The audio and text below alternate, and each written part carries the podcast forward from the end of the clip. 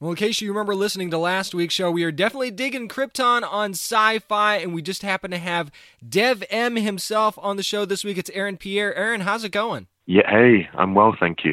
Nice to be here. Now, Aaron, when you first started working on Krypton and got to know Dev-Em a little bit better, what would you say drew you to the character the most?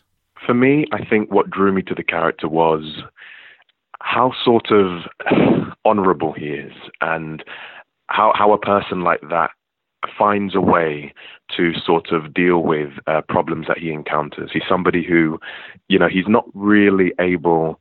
Uh, initially, when we first meet him, anyway, to sort of react off the cuff. You know, he always has to sort of uh, refer to his moral compass, and, and, and that for me was really interesting dealing with a character like that, uh, who was quite a meticulous thinker and, and, and didn't sort of react, you know, instantly. Now we know that Lyta Zod is Dev-Em's intend, intended, but we can see that it's kind of more than that from him. He truly cares for her. So, how would you describe their relationship from his perspective? See, I think Lyta and Dev's relationship is truly a complicated relationship because before before they were you know bonded before they became one another's intended they were really good friends and they had grown up you know seeing each other around the city here and there.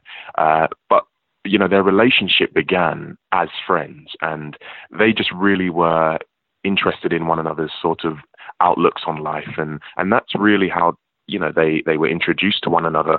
It became complex when you know another sort of facet was added on top and that was you know being bonded together and and, and become intended. Um i mean from dev's perspective i think you know fundamentally he loves her but he's he's very aware that they both sort of been forced into this situation. You know, it, it's it's a forced hand, um, and I think you know as each episode goes along, he, he's sort of just muscling his way through the, the, the complicated situation that is essentially, you know, a, a, forced relationship. Speaking of a complicated situation, I mean, we know that how Dev feels about Black Zero, and it seems like Lyta is kind of always there trying to defend the rankless. So, do you see that That's causing right, yeah. somewhat of a strain in their relationship at some point? I, I think although Dev, you know, he, he is very, you know, he is very, uh, you know, dutiful and um, he takes his work very seriously. You know, that's sort of the outermost layer of him. You know, that's that's the, the the layer of him which has been, you know, sort of drummed into him and drilled into him since he was yay high, since he could walk. You know, that's that's sort of the you must be this and you must believe this. You know, if you're going to be in the military guild.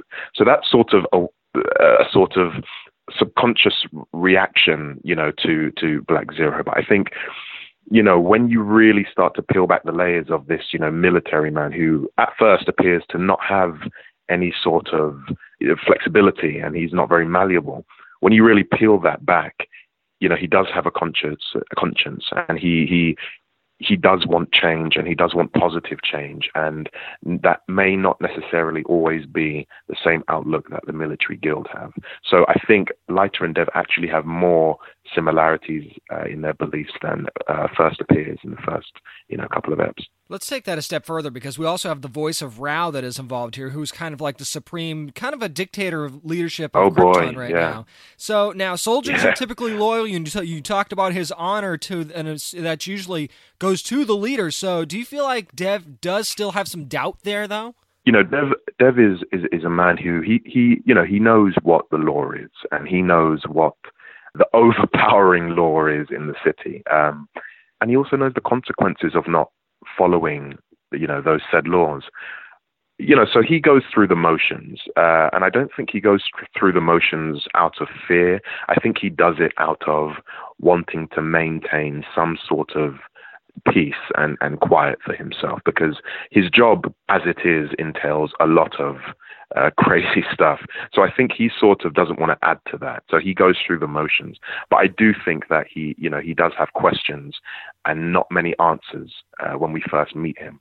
Uh, and I think, you know, as, as, as time progresses, you know, he may he may begin to ask those questions and, and, and muster the courage to take action on that. This week, the Down and Nerdy podcast is brought to you by Claritin D. And tis the season to breathe pollen. Yeah, I've been spending a lot more time outside with the kids recently, and yeah, I can tell those allergies are definitely acting up. I feel stuffy, I feel sluggish, the eyes are starting to water a little bit more. That's why I'm turning to Claritin D. Look, it's definitely helped me relieve my symptoms. It seems to work really, really fast for me as well. It's designed for serious allergy sufferers. Claritin D has two powerful ingredients in just one pill that relieve your allergy symptoms and decongestion in your nose so you can breathe better. And hey, I'm noticing a lot of that right now. As a matter of fact, I'm looking forward to be able to enjoy much more outdoor time this spring and summer. A lot of that has to do with Claritin D. Fast and powerful relief is just a quick trip away. Find Claritin D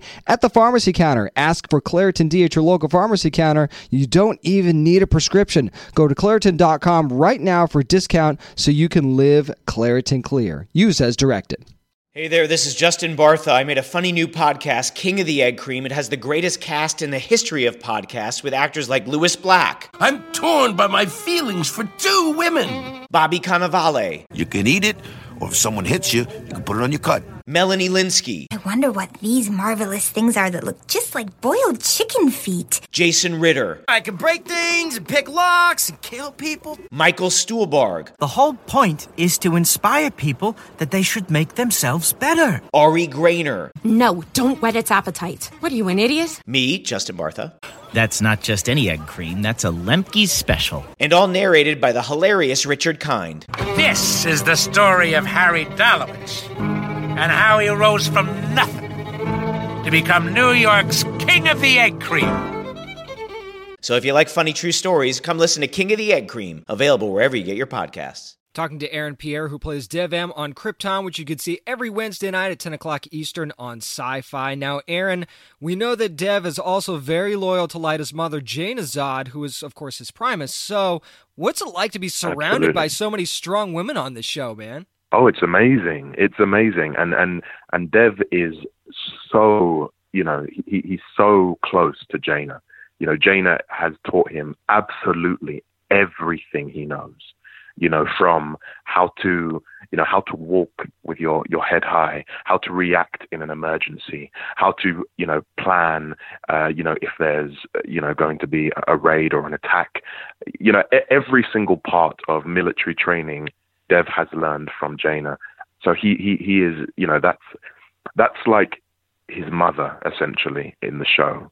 You know, he would do anything. He would give anything to to make Jayna happy and to keep her pleased with his progress essentially. And and of course you know Lyta and Nyssa you know these are these are women who you know he's very aware are absolutely talented and absolutely strong in every single way and he's inspired by it Taking one more complicated step in this relationship between Dev and Lyta is the affair, of course, that's going on with Seg, which seems to be, you know, known by a lot more people than we actually think. But I'm, I'm, I'm guessing Dev does not know about this. But if he were to find out, how much do you think that would change things?